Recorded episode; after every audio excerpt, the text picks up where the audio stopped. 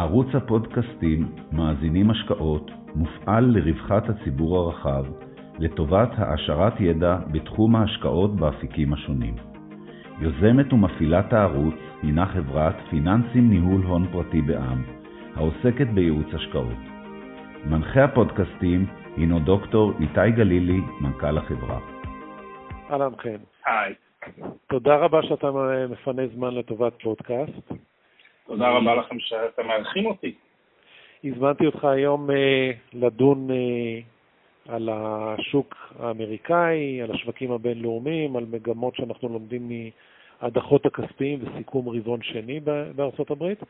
אה, ולפני שנתחיל, אני אשמח אה, לטובת אה, המאזינים שלנו, שלא מכירים אותך, שתספר קצת על עצמך לפני שנצלול למספרים. אה, בשמחה. אה, אז אה, אני חן, אני אנליסט מניות חו"ל בפסטרנק שוהם, בבית ההשקעות פסטרנק שוהם. בנוסף לזה אני כותב עבור אתר Seeking Alpha, אנליזה על מניות חו"ל, ואני עובד בחברת שלדור, חברה לייעוץ אסטרטגי, בתור יועץ אסטרטגי. למדתי תואר ראשון במדע המדינה באוניברסיטת תל אביב, ותואר שני עשיתי גם באוניברסיטת תל אביב, MBA, מנהל עסקים, עם אה, התמחות במימון ושוק ההון.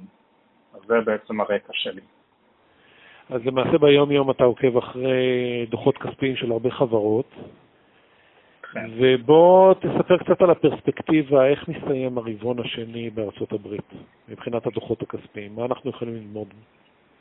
אה, קודם כל, הרבעון השני, אה, ממה מהחברות שדיווחו עד עכשיו, שזה כבר מעל 90 אחוז אה, מחברות ה-S&P 500, מסתמן כאחד הרבעונים הכי טובים אי פעם בעצם.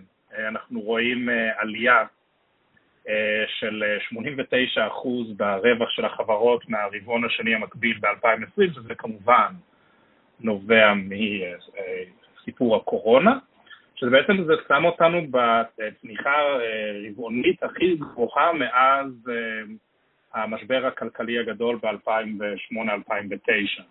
אה, זה רק כדי להבין את סדר הגודל של הגידול שאנחנו רואים פה. החברות מציגות רווחיות יוצאת דופן, כשהרווח המצרפי ברבעון של חברות ה-S&P 500 מגיע ל-400, מעל 460 מיליארד דולר ברבעון אחד.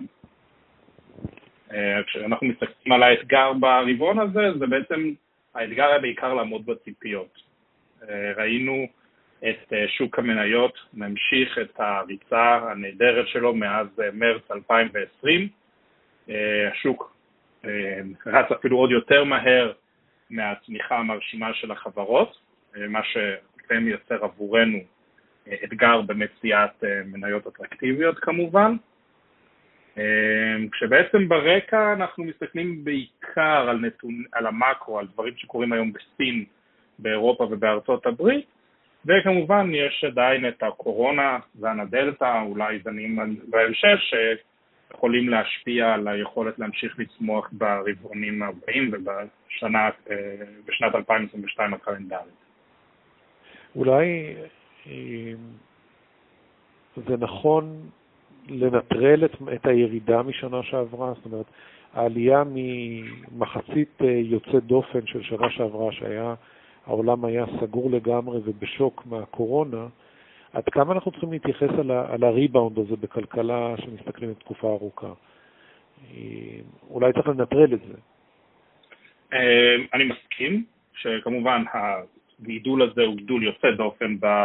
רווחים, אבל מה שאנחנו צריכים לקחת מהגידול הזה זה את המהירות שבה הכלכלה הבריאה. זה בעצם מראה לנו את העוצמה שבה בעיקר ממשלות ובנקים מרכזיים התגייסו כדי לדאוג שתהיה נזילות, כדי לתמוך באוכלוסייה העובדת שהפכה להיות אוכלוסייה מובטלת, בין אם אפילו לטווח קצר, כדי בעצם לתמוך בביקושים, כדי לאפשר את הצמיחה המאוד מרשימה הזאת. גם אם אנחנו מסתכלים על הרבעון השני של שנת 2019 בתור הבנצ'מרק שלנו, הרבעון הזה, ומדלגים על שנת הקורונה, אנחנו רואים שהרווח המצרפי הרבעוני של חברות ה-S&P עלה ב-30%, שהם בערך 14% בשנה. אה, כך שגם אם אנחנו מנטרלים את הקורונה, אנחנו רואים צמיחה מאוד בריאה של החברות בשוק האמריקני. עכשיו, כשאתה מדבר על צמיחה בשוק האמריקאי, האם זה גורף, או אתה רואה שונות גדולה ברמה הסקטוריאלית? אז יש לנו שונות מאוד גדולה ברמה הסקטוריאלית ברבעון הזה, היא נבעה בעיקר מהקורונה. הסיבה היא שהקורונה, בניגוד למשברים אחרים, פעלה בדינמיקה אחרת. אם במשברים אחרים יש אה, סקטורים שנפגעים יותר וסקטורים שנפגעים פחות, לצורך העניין, אבל כולם נפגעים בגדול, הקורונה יצרה לנו איזשהו מין אה, מצב יוצא דופן, שבו מצד אחד היו סקטורים שפשוט הושמדו לחלוטין, כאילו סקטורים של פנאי, בתי מלון נסגרו, חברות קרוזים הפסיקו לשוט לחלוטין, אה, חברות כמו לס וגאס סנד ראתה ירידה של 95% בהכנסות, מספרים שאנחנו לא רגילים, ואל מול זה היו לנו חברות שהציגו רווחיות, אה, רווחיות יוצאת מן הכלל, צמיחה והגעה לשיא כל הזמנים ברווחים שלהם, בשיא משבר הקורונה, חברות בעיקר בתחום התוכנה, חברות שנהנו מהמעבר לעבודה מרחוק, חברות שמספקות שירותי תוכנה בענן, ובעצם עכשיו כשאנחנו יוצאים מהמשבר הזה, אז למשל ברבעון הזה ראינו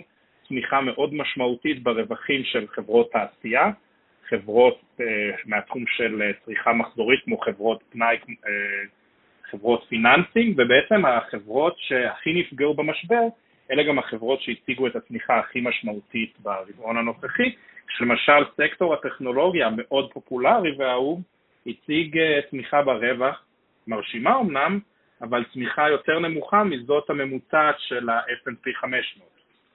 אה, כי בעצם ראינו פה איזשהו תיקון, אנחנו עדיין חושבים שהעולם הולך לכיוון טכנולוגי והצמיחה בטכנולוגיה היא מהירה יותר, בשונות גבוהה יותר כמובן, אבל הרבעון הנוכחי הראה איזשהו תיקון שבו אה, דווקא חברות מסורתיות יותר הדביקו קצת את הפער.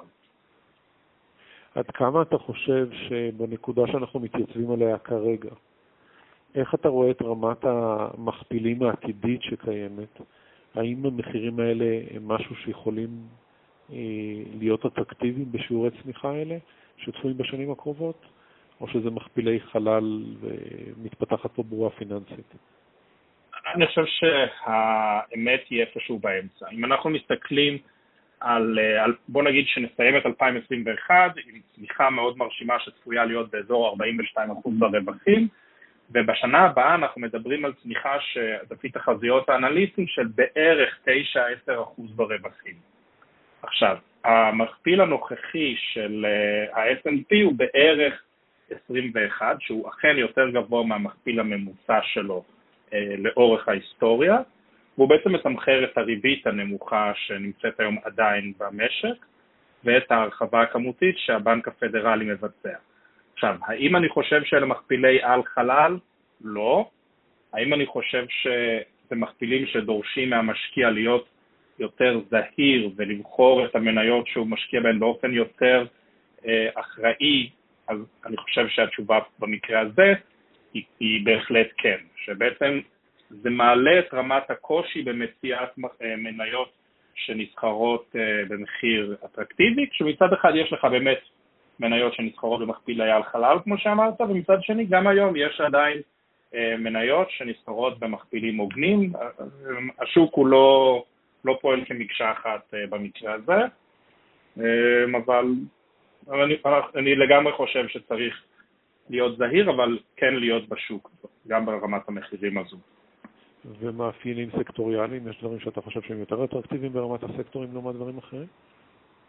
כן, אני חושב שברמת הסקטורים, אם אנחנו מסתכלים היום על הסקטורים, יש אה, סקטורים שצפויים ליהנות בעיקר בארצות הברית אה, מחקיקה ומהשינויים, ואני אסביר את זה גם, והשינויים אה, במדיניות המוניטרית, הם הסקטור הפיננסי והסקטור התעשייתי. בעצם בארצות הברית כרגע מעבירים חקיקה לתוכנית תשתיות בשווי של טריליון דולר, ועוד חקיקה שעתידה לתמוך במשפחות עובדות, חקיקה יותר סוציאלית נקרא לזה, בשווי של שלוש וחצי טריליון דולר. אה, במקביל הבנק המרכזי הודיע שהוא מתכוון להפסיק או להאיט לפחות את קצב הרכישות כבר במהלך השנה הזאת, ומכוון להעלאות ריבית ב-2023, כמובן בכפוף לזה שלא תהיה, שההתפרצות שהאינפלציה שאנחנו קצת רואים עכשיו לא תהפוך להיות להתפרצות אינפלציונית משמעותית. הבנקים כמובן ירוויחו מהעלייה של הריבית, יהיה להם עוד פעם עלייה במרווחי האשראי, וחברות התעשייה עתידות להרוויח מתוכניות הבינוי הממשלתיות שקשור, שקשורות לתשתיות, יהיו גם תשתיות פיזיות כמו גשרים וכבישים וגם תשתיות בתחום האנרגיה הירוקה, תחנות כוח, מפעלים בתחום הזה, שכמובן הבנייה שלהם תצריך ציוד כבד וכמו שיודעות להציג חברות כמו Triple M וקטרפילר, אלה חברות שכבר היום, מה שנקרא, לוטשות עיניים לקראת החקיקה הזאת. כמובן שסקטור הטכנולוגיה ממשיך לצמוח, הקורונה האיצה תהליכים, אנחנו לא חושבים שבגלל שעכשיו העולם לאט לאט יוצא מהקורונה זה יגרום לאיזשהו רולבק, אולי התהליכים ימשיכו לקרות בקצב יותר איטי, אבל אנחנו עדיין חושבים שהמעבר לאי-קומרס והמעבר של העולם לאינטרנט והמודלי העסקה ההיברידיים של שילוב של עבודה מהבית עם הגעה למשרד צפויים להישאר. אם נתמקד קצת על אינפלציה, אז שתי שאלות שיש לי אליך. אחד, עד כמה אתה חושב שהאיום הזה הוא משמעותי, ואם כן, על איזה סקטורים הוא צפוי יותר להשפיע?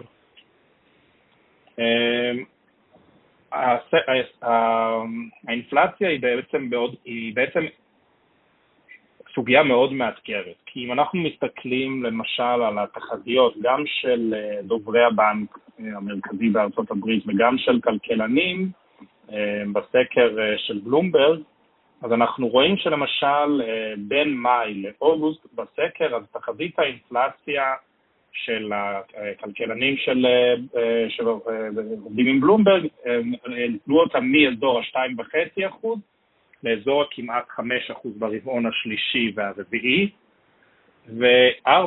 ומאזור של 2% ל-4% ברבעון הראשון, כך שאנחנו בעצם רואים מגמה שבה הכלכלנים כל פעם, מה שנקרא, מתקנים למעלה את הערכות האינפלציה שלהם.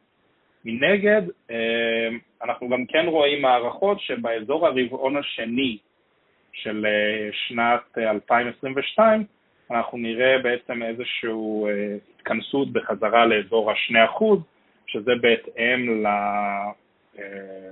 ליעדים של הבנק המרכזי. אמ, במידה ותהיה התפרצות אינפלציונית, כמובן שסקטורים שייהנו מזה יהיו סקטור האנרגיה, שמחירי הנפט וחומרי גלם יעלו, כמובן גם חברות שעוסקות בחומרי גלם אחרים כמו ריו טינטו ו-BHP ביליטון, גם צפויות ליהנות מה... מהאינפלציה, מפני שבעצם אלה חברות שמחיר, ה... שבעצם מוכרות את חומר הגלם ולכן המחיר שלו משוקף באופן ישיר אה, כמעט לשורת הרווח, כך שעלייה כתוצאה מאינפלציה תוביל לעלייה מקבילה ברווחים.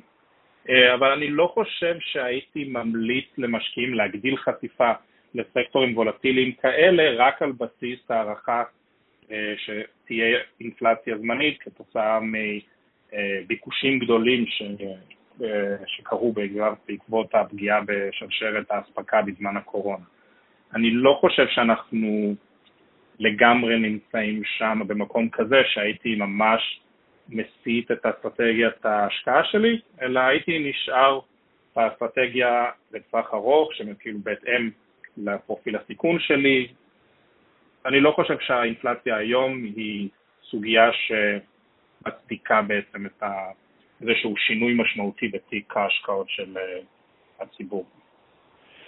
כשאנחנו מדברים ברמה אסטרטגית לאורך שנים, בפרט גם אחרי הקורונה, אנחנו רואים ששוק האמריקאי אה, יש לו ביצועי יתר משמעותיים לעומת הרבה שווקים אחרים בעולם. כשמסתכלים במבט של שנים קדימה, המשקל היחסי של ה-S&P במדדי המניות העולמיים גדל בעשרות אחוזים. עד כמה זה נכון להתמקד בשוק האמריקאי? האם זה זמן אולי לצמצם חשיפה ללכת לשווקים אחרים? כבר היום 30% מהרווחים של מדד ה-S&P, וגם, וגם ואפילו קצת יותר ברמת ההכנסות, מגיעים מחוץ לארצות הברית. כשאנחנו מדברים היום על השוק האמריקאי, אנחנו צריכים לזכור שאנחנו מסתכלים על עולם גלובלי, שבו חברה אמריקאית היא לא, היא לא בהכרח, לצורך העניין, חברה שפועלת רק בארצות הברית. יש לנו חברות שלמות שנסחרות ב-S&P, כמו פיליפ מוריס, שכל הפעילות שלהם הם בחו"ל, ואפלק, שכל פעילות הביטוח שלה כמעט היא ביפן. אז גם היום מי שחושף את עצמו לשוק העולמי דרך ה-S&P, עדיין מקבל חשיפה משמעותית לשוק העולמי. Having said that, אני כן חושב שמשקיע שרוצה להיות מבוזר, כדאי לו להחזיק גם בחשיפה לשווקים מפותחים נוספים כמו אוסטרליה, אירופה, אפילו קנדה, שהיא יחסית, יחסית שוק קטן, וכמובן גם שווקים מתעוררים, תוך הבנה של הסיכון והסיכוי של השקעה בשווקים מתעוררים, שלמשל בעשור שבשנות ה-90, אפילו בתחילת שנות ה-2000, כולם, כולם דיברו על התשואות העודפות של הבריקס, של המדינות המתפתחות הגדולות, ובגלל זה בדיוק אני חושב שמשקיע מפוזר שלא רוצה לקחת על עצמו סיכון עודף, כדאי לו להחזיק בחשיפה מתונה גם לשווקים המתפתחים, ובטח בשווקים מפותחים נוספים מלבד השוק האמריקני. שאלה נוספת שאני רוצה לשאול אותך, דיברת על, ה, על עליית הרווחים שיש, שצפויה ב-S&P בשנה הקרובה, או בוא נגיד ברבעון הקרוב. כן. אנחנו רואים כל הזמן שהחברות למעשה מתחזקות את ההפתעה לחיוב, בוא נקרא לזה ככה, שומרות על ציפיות נמוכות. עד כמה נראה לך סביר שנהיה מופתעים לטובה ברבעונים הקרובים ביחס לצפי שהשוק שם אותנו בקונצנזוס? אני חושב שאנחנו נהיה מופתעים לטובה, כי השוק חוזה כרגע לצורך העניין לרבעון הקרוב, השלישי של 2021, צמיחה של 27% מול הרבעון השלישי של 2020. אני חושב שאנחנו... 27% כבר... אתה מדבר ברווח, לא בהכנסות. ברווח. ברווח, ו... כן, 14, כן, כן, 14 אחוז בהכנסות. בעצם, אני חושב שאנחנו נמצא את עצמנו פעם נוספת באותה נקודה, שבו אנחנו נהיה עם הפתעות לטובה, וזה מהסיבה שזה כבר לא, זה כבר לא באמת הפתעה, אלא חברות מלכתחילה מתמחרות את ה... כאילו מציגות את התחזיות שלנו לרבעון הבא באופן כזה שהם יפתיעו.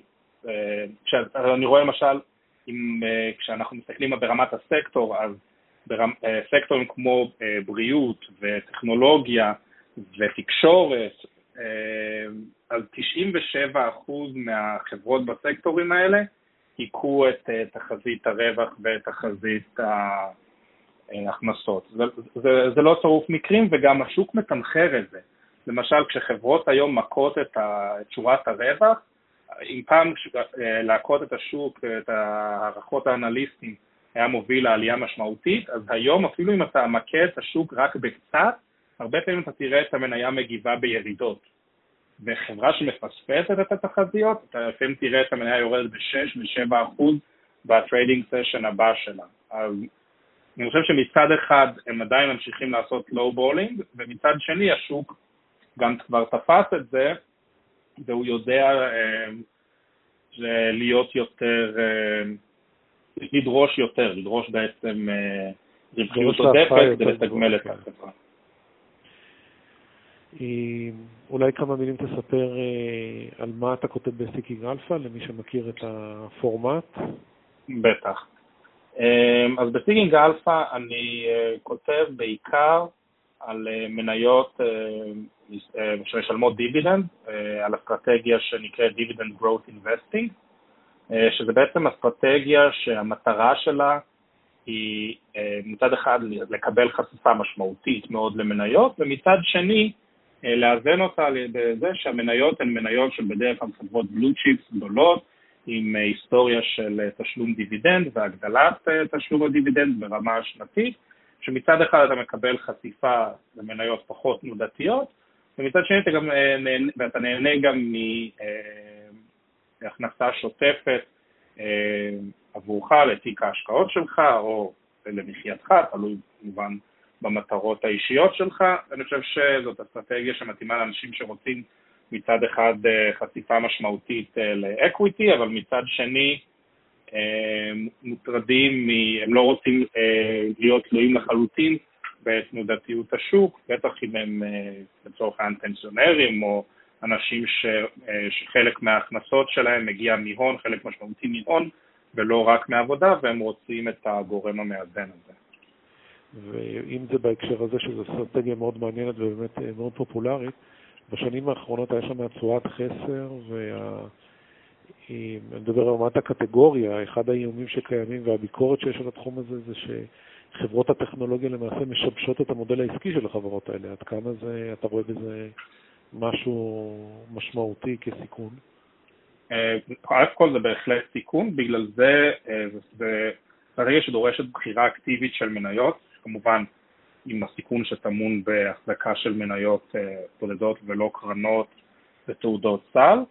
אה, מנגד אנחנו רואים את חברות הטכנולוגיה עוברות למודל של דיבידנד.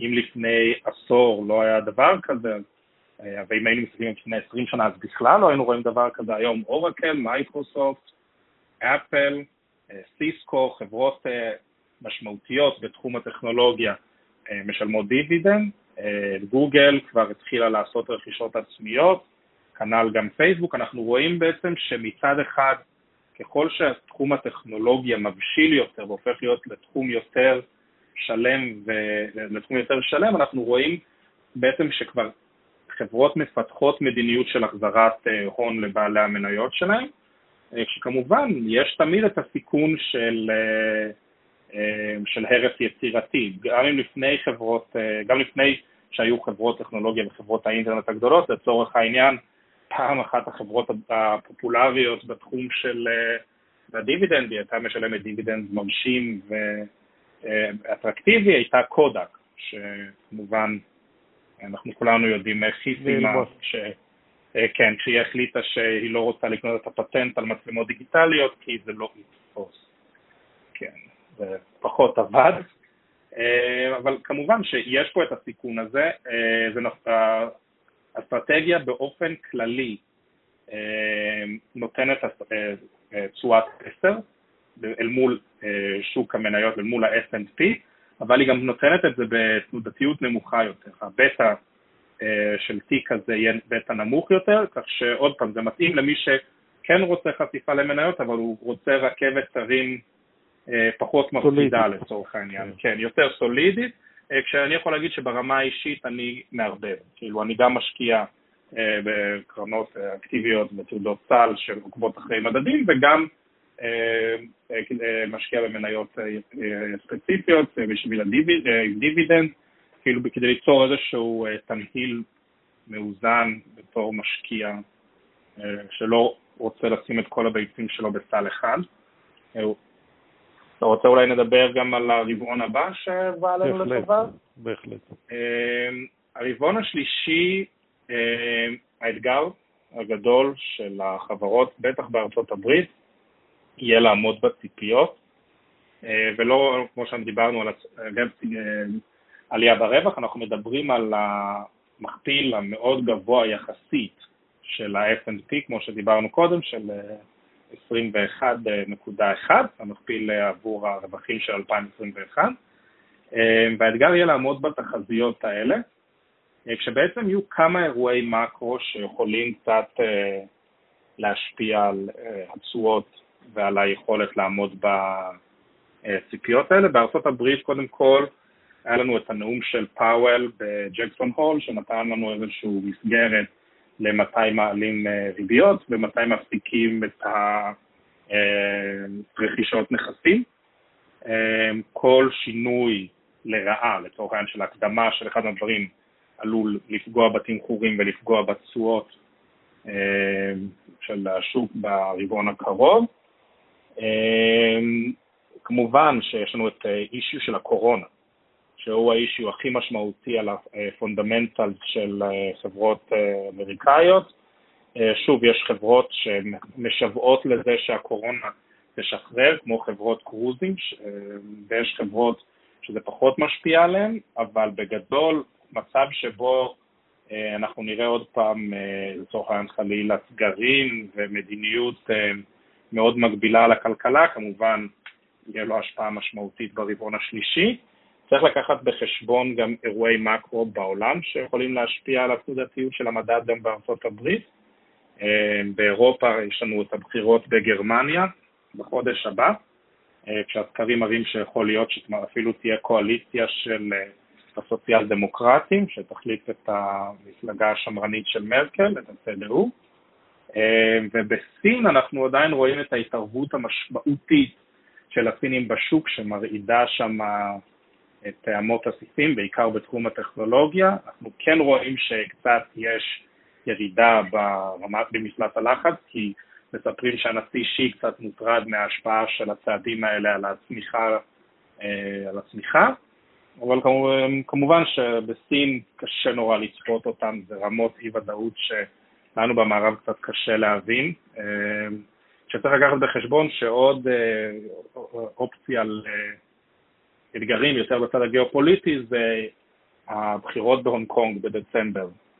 אז כל איזשהו אה, תמרון ימי של ארצות הברית, בריטניה ויפן, או משהו בסגנון, עלול להוביל לרמת תנודתיות ועצבניות בשוק, ששוב, זה, זה הכל מגיע ממקום שבו השוק מתומחר גבוה, אמנם לא גבוה מדי ולא בועתי, אבל כדי להצדיק את התמחור הנוכחי הוא כן צריך לעמוד ביעדים האלה, שהם יעדים מאתגרים, כאילו בכל רבעון אחר, כאילו אנחנו לוקחים כמובן מאליו צמיחה של 27% ברווח, אבל מן הסתם זה דורש מהחברות לעמוד ביעד מאוד מאתגר.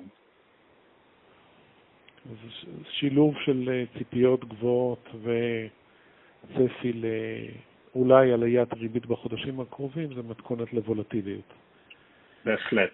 כל שינוי במתווה הריבית והפחתת הנכסים, או כל, או כל רצף לצורך העניין של כמה חברות משמעותיות שידווחו מתחת uh, לציפיות, אנחנו יכולים לראות אה, רמת וולטיליות אה, משמעותית בשוק האמריקני. חן, תודה רבה על הסקירה המקיפה שלך, ואנחנו נהיה בקשר בהמשך. תודה רבה לך שהערכת אותי. תודה רבה. המשך יום טוב.